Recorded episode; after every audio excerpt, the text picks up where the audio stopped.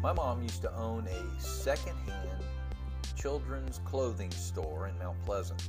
And I could just walk in anytime and walk straight to the back and find her, and no one thought anything of it, especially her. She was glad to see me. But no one else knew that. It was interesting because I would walk by people and walk through the, the desk or walk into the back door or whatever and not really do anything other than just do it. And they think, I'm sure they're thinking, who does he think he is? What they didn't realize is that I was a son of the lady that owned that store. With God, it's the same way. Often, we don't take advantage of the great privilege that we have of knowing our God. And so today we want to talk about that on our audio study guide.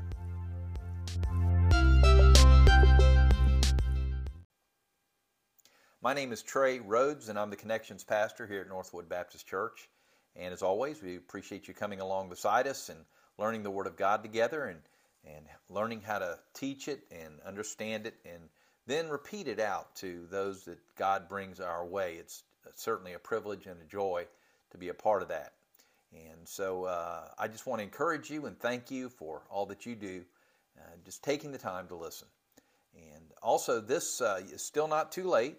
If you're getting this, and even if it's Sunday morning that you're listening to this, come on to our um, uh, uh, Life Connection Group refresher that we're having. We're doing it right after the 11 a.m. service, and we would love to have you if you would join us. Uh, we're going to have lunch for you, and then uh, once we get started, we'll sort of do a working lunch and then on into the training and refreshing of what it means to be a Life Connection Group leader. And let me remind you also that if you have a testimony that you'd like to share, uh, come ready because I'm going to open it up to testimonies as to what God's doing, how God has used you, how God has used your Life Connection Group over this last uh, years because we have been such a long time since we've all gotten together. So I hope that you'll be thinking about that and come this Sunday.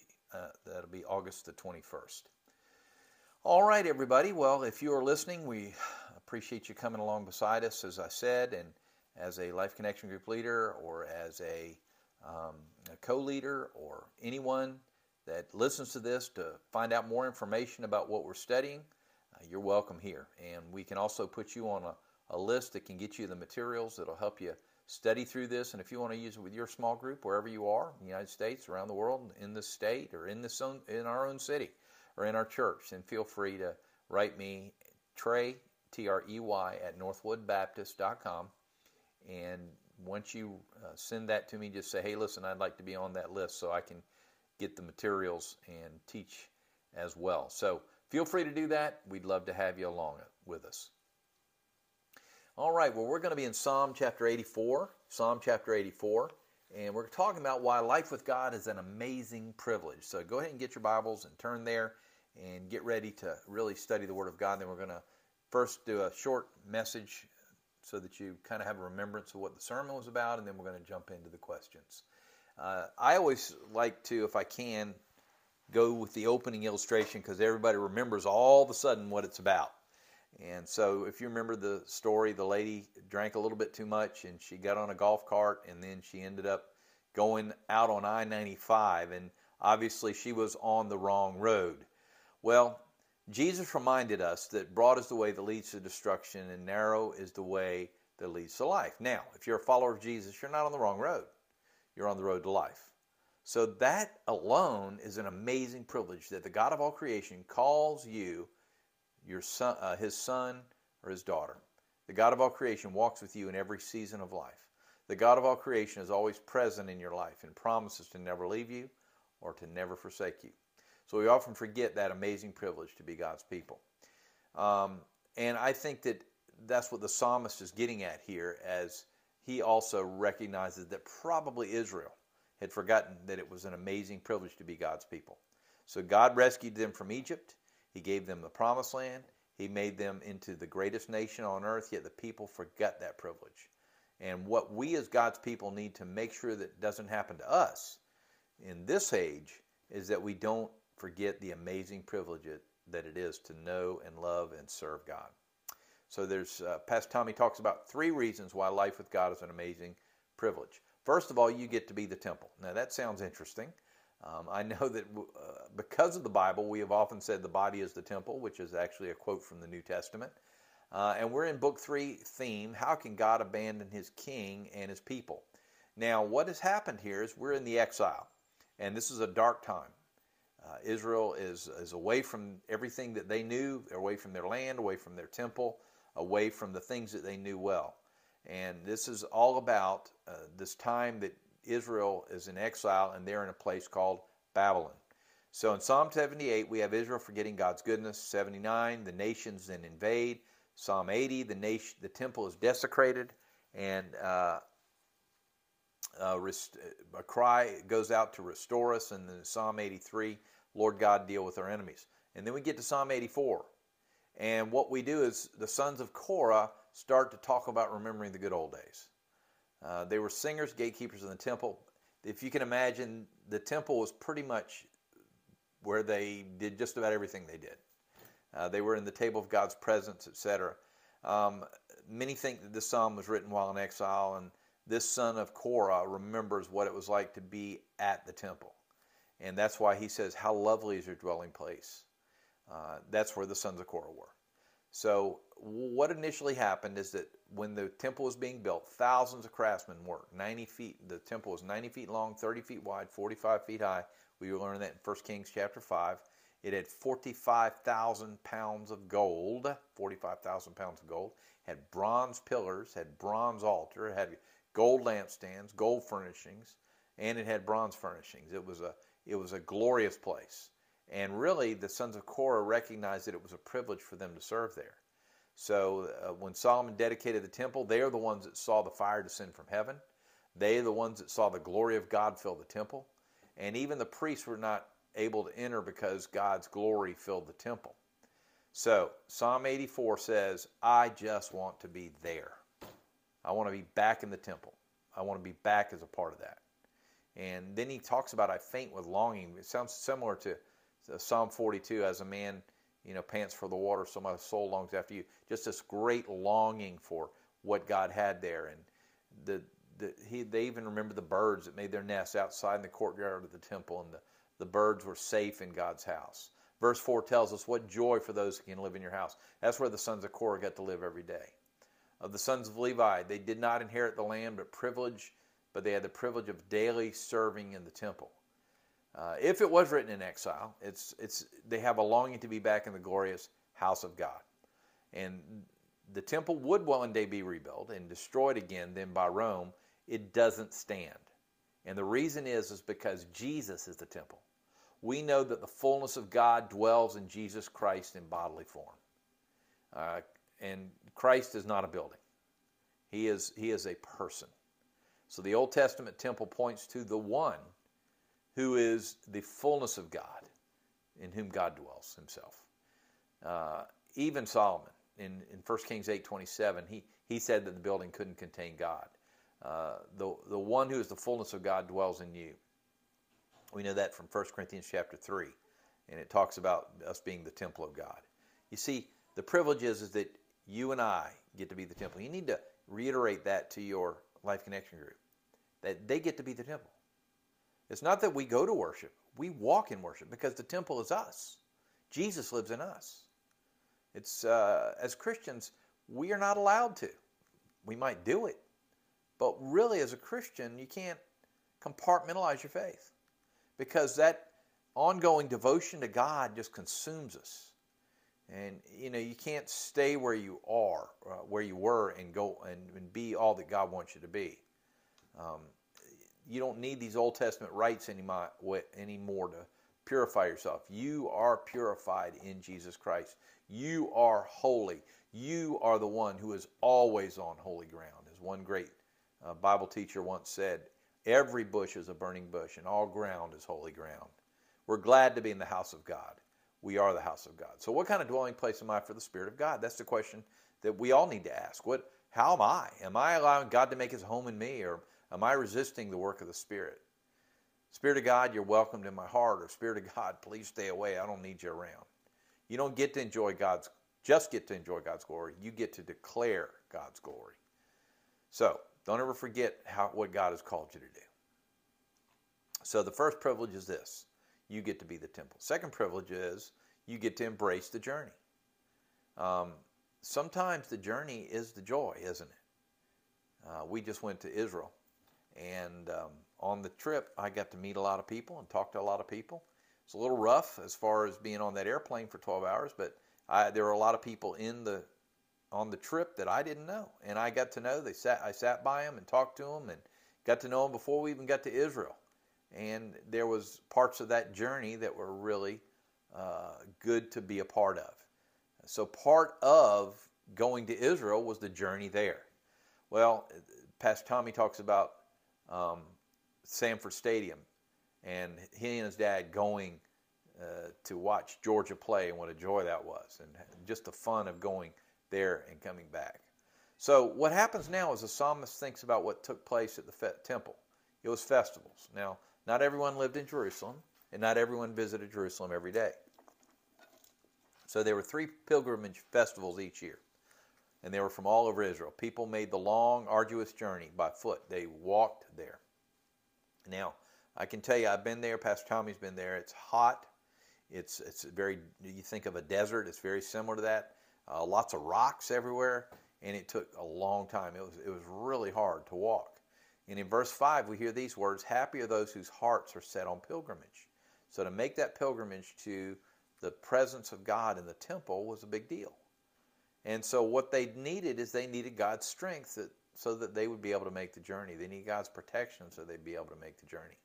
Every, every single pro, pilgrim knew where they were going, and every pilgrim knew the journey, and they knew that it would be difficult. They were focused, but they were exhausted. Now, before you say, well, I, I'm just so exhausted all the time, and, and I just don't know that I can serve the Lord anymore because I'm exhausted. But exhaustion is part of serving God. You see, as we focus on that long journey, we reflect on that relationship with God. And to give them time to think about the significance of going to the temple and offering the sacrifice, what they were for, go over to the scripture. And then when they finished, though, they were exhausted day after day of walking through this, these hills, and they were depleted. And so then when they got there, they had to rely on God's strength to help them as they passed through the valley of Baca. You remember Baca? It's, it's a balsam tree. It's like sap that oozes, uh, like tears. It's weeping. But the valley of weeping provides and makes a valley of refreshing spring water. So, in the Christian life, we live a life of focus, and because we serve God, we also live a life of exhaustion. Um, we're doing God's work, we're accomplishing God's will, we're building God's kingdom. Like those Israelites, we're on that journey. And it's not a journey the, to the temple, because remember, we are the temple. Instead, it's a journey to our eternal home, which is so much greater than that earthly temple. And truly, it's a joy to be on the journey. We're saved now. God's kingdom has come to this earth in Christ now. We're waiting on the return of Christ, where Jesus calls us home to be with Him forever in His presence. So the journey is designed to deplete you. Along the way, hard times reveal your heart. Uh, who and what are you really trusting? Where do you place your hope? Uh, you know, it's it's an opportunity for the, this journey that we're on. Hebrews chapter 12, verse 1. It's it's uh, this idea of putting aside those weights that so easily beset us, the sins or even good things that slow us down, well, you have, you, you're able to ask, what's hindering this journey? And um, that's why some of us never take up a journey or sit on the side, uh, or some of us just sit on the sidelines. Uh, we are hard uh, pressed to allow God to do His work of sanctification on us. Where's God brought you? Think about how God has changed you. How does God want to change you? What sins in your life and my life need to go? What needs to be put on? Obviously, we need to put on the fruit of the Spirit. Um, God's strength carries you through the journey and it's designed to focus you. So we fix our eyes on Jesus, the author and finisher of our faith. So, how do we embrace the journey? Just let God be God and never forget where God is taking you. All right, third privilege, you get to enjoy real joy. Uh, it talks in verse 9 about the anointed one. The psalmist says we need a deliverer. Psalm 2 tells us about that, that he has been installed on Zion. The hope that God would deliver his people through a future Messiah that would bring them out of exile and to that restored temple. Jesus is the one who is bringing you and me and those in your life connection group, bringing them out of exile and into a restored temple. If you go back to Revelation 21, where we see the consummation of everything, there's a better day. Now, the psalmist knows God will redeem his people by bringing about a future Messiah. And he says that better is one day in your courts. Your presence is good because your presence is life. Send your king to bring me back into your presence. So Asaph looks around and says, Life isn't fair, but not this son of Korah. Away from Jerusalem, he said, Just one day in your courts as a doorkeeper is better than all the riches of the wicked. I'd rather live in a tent and guard the door than have a mansion. Why? Because the joy in knowing the God who is going to work on behalf of his people. The psalmist may be away from Jerusalem, but he's filled with joy when he thinks about what God has accomplished. Happy is the person who trusts in what God is going to do. God depleting you from your sinful lifestyle, but not draining you of your joy. What he does, he fills your cup. He's given you that joy. So let's be honest about what drains you. The, the pursuit of stuff drains you. The pursuit of success drains you. Broken relationships drain you. Complaining drains you. Selfishness and jealousy and gossip and idolatry. And let's be honest about what fills us. Time with the Lord, learning the truths of God's Word, worshiping with God's people, sharing the gospel, living generously, extending grace and forgiveness, seeing those relationships restored. Problem is, most of us spend our time and resources on what drains us rather than fills us. But the beauty of life with God is you can choose to be filled with what brings real joy. So, the challenge is to repent of spending way too much time on pursuing what drains you and ask God to help you pursue what fills you. And this psalm is a call from God to enjoy life with Him. And the only way that you can really do that is through that relationship with the Son, Jesus Christ the Messiah. The one, Jesus, who came to lead us out of exile by paying the price for our sins. Turn to Him today and find the privilege of life with God. Why life with God is an amazing privilege. Let's talk about the discussion questions. Uh, first, our honesty time. Um, you might want to use number one because it talks a little bit about worship. Maybe some people have really enjoyed worship much more since then. Um, but uh, number two is a good thing that they can usually talk about because they're go- pretty much everybody can remember time they, they had a privilege. Uh, what do you feel like are the greatest privileges that you have in this life? I mean, if, folks, if you're American, you're a privileged person. There's tons of privileges, all right? Uh, so maybe uh, you want to get into the passage a little bit then. Why is walking with God an amazing privilege? Why do you think we take the privilege for granted? Uh, and you can, of course, use other uh, those questions or use questions on your own that can help you get through that. Let's examine the text. Uh, now we have Psalm verses uh, Psalms chapter one and two. So both of those Psalms serve as an introduction to the book of Psalms.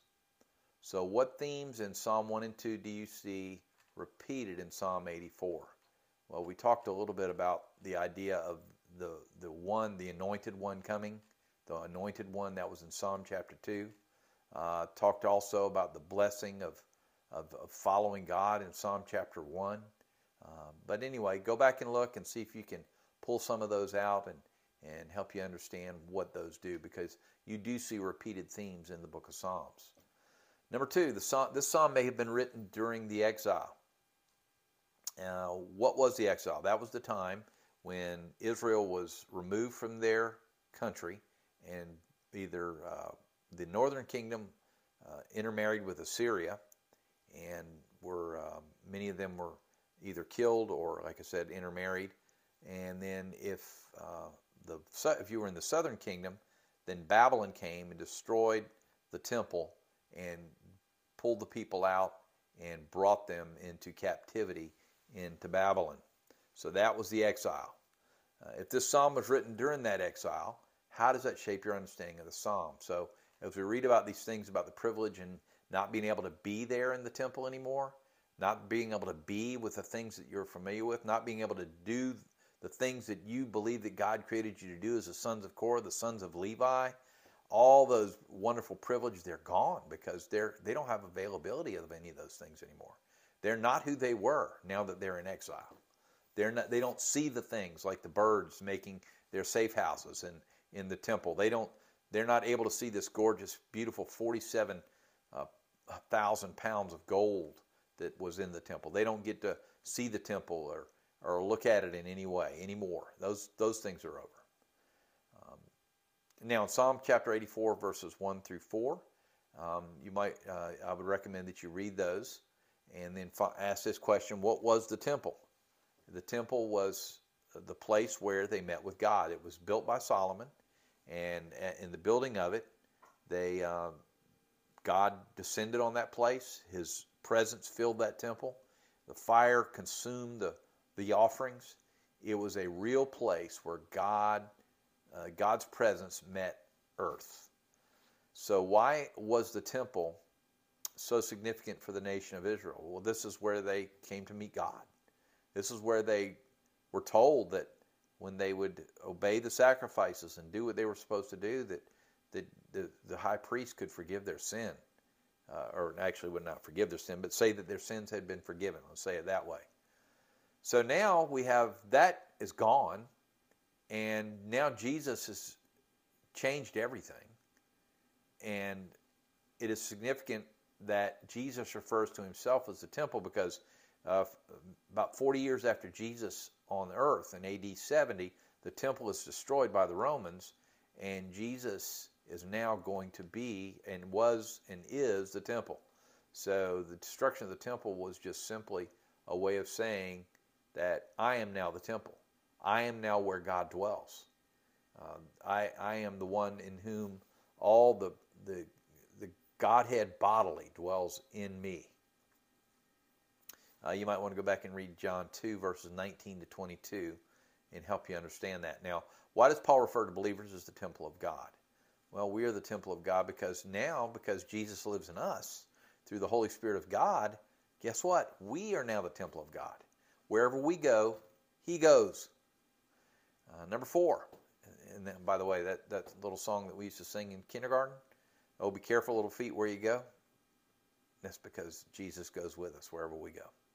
Oh, be careful, little eyes, what you see, because Jesus sees what we see. Number four, notice that three times the psalmist calls worshippers of God happy or blessed, and that's in verses 4, 5, and 12. So, according to this psalm, when is a person happy or blessed? Uh, obviously, it's when they were meeting with God. Uh, he talks about what joy are, is for those who can live in your house. This, this idea of of being in the presence of God. That's where joy is. Um, uh, it also goes on to talk about the idea of pilgrimage and the journey that's going and, and relying on the Lord's strength to make that journey. And uh, so uh, then, verse 12, of course, um, if you jump down to that scripture, it says, Happy is the person who trusts in what God is going to do. You see, God is about to change the life of those who are open to His work in Him. He's not draining your joy, He's going to give you joy. God is about to give you great joy. So, what needs to take place? Uh, let's see here. Okay, I got ahead of myself, I think. Um, yeah, here we go. No, that is right. What needs to take place in your walk with the Lord so that you can experience the happiness or blessedness that God gives? There might be some things you need to add. You need to remember we talked about the things that drain you versus the things that fill you. What do you need to what do you need to remove that's draining you, and what do you need to um, add to yourself so that you can be filled? Um, we want to experience that happiness and blessedness that God gives. All right, uh, read Psalm 84 verses 5 through 7. Why would an ancient Israelite make a pilgrimage to Jerusalem? Well, uh, they wanted to uh, go see what, what God had there for them. Uh, they would make this pilgrimage because they wanted to experience God. Um, now, as we talked about, that pilgrimage can be long and hard and exhausting and, and can deplete you, but it was there that you learned to rely on God. And once you got there, you were tired, but you were able to overcome because of what God was doing in you. Um, so that was why the pilgrim would be difficult. It was a long way. It was desert. It was hot. Uh, it was uh, rocky. It was a it was a tough, long journey. So what would help them endure as they made the pilgrimage to Jerusalem? Well, as I said, knowing that God was going to focus them uh, during that time, they could they might be exhausted, but they took time then to reflect on that relationship with God. Uh, they, they took time to think about the significance of going to the temple. They took time to, about, to talk about what the offering of the sacrifices meant. And uh, all those things helped them when they got there to know that they were truly on a pilgrimage. So, how do these verses help you as you consider the journey of faith that you're taking? So, uh, when you think about what God is doing in you, and sometimes you do what God wants you to do, and even though you, are doing it, you, are exhausted, you're tired. Uh, what, what's going on with that? Uh, how, how did when you, if you are exhausted, then are you going to trust God to give you the strength so that you can pass through that valley of Baca? Remember the sap oozing, weeping, so that you can make uh, be refreshed in that spring water of, of Jesus Christ. All right, read Psalm 84, 8 through 9. How do these verses point us to the gospel of Jesus Christ? Well, Psalm, uh, we, we, we have these verses, of course, that talks, we need a, talks about a deliverer. We use Psalm chapter 2 in particular. And Jesus, of course, being our deliverer, the one who would one day come. Read Psalm 84, 10 through 12. Why would the psalmist say that a day in God's courts are better than a thousand elsewhere? Well, obviously, they would rather be in, remember we talked about that also in the sermon, that they would rather be in a little tent somewhere, at the doorkeeper, just one day doing that. That's how great it was to be in the presence of God. Uh, and, and so to be in those courts would be better than any anywhere else because you're in the presence of God. Now, you might want to take this and compare it to Psalm chapter 73 and uh, work, work some of those details out. But if you're going to do that, then make sure that you do it before you get into the class and uh, just take a little bit extra time to do that. So, why is the psalmist's attitude in this psalm different than the psalmist's attitude in 73? If you remember, Psalm 73 is the section where there's a lot of complaining about why do the evil prosper. And the evil that prospers does not allow to go into the presence of God. All right, so you know there's a huge comparison and contrast. And if you want to go back and do that, um, that's fine. But they long for what they had, whereas in Psalm 73, they they're kind of complaining because of the evil uh, that they find in this world. And uh, he actually says, though, at the end, God's presence, this is in verse 28 of Psalm 73, but as for me, God's presence is my good. I have made the Lord God my refuge, so I can tell you about all you do. So they recognize that even though it looks like everything's going going wrong for them, and they were complaining about the the wicked making it uh, making all this great stuff happen to them, or having this these great things happen to them, it's still recognized that there is a presence of God. All right, let's apply the truth. Uh, number one, what does it mean that we are the temple of God? Obviously, that is where God dwells in us. We already talked about that.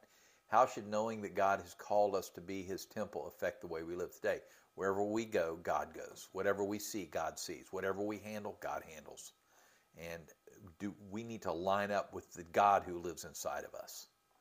Uh, number two, you don't just go to worship, you walk in worship. Pastor Tommy talked about that first part of the message. So, what does it mean to walk in worship? That's who we are. Everywhere we go, we're worshiping God. We're doing the things that bring glory to God. We are we are able to share what God is doing in our lives because He is living in us and flowing through us. That's real worship. Um, on a daily basis, walk is daily. Number three, why is the journey of faith so difficult? I think it's so difficult because we, number one, think it's going to be easy. And because we think it's going to be easy, we don't recognize that it is, it is the difficulty of the journey that makes it best for us. It makes it best for us. That's why the journey that they took was a big deal. When they journeyed, they were able to think about God, think about His ways, think about what He did for them.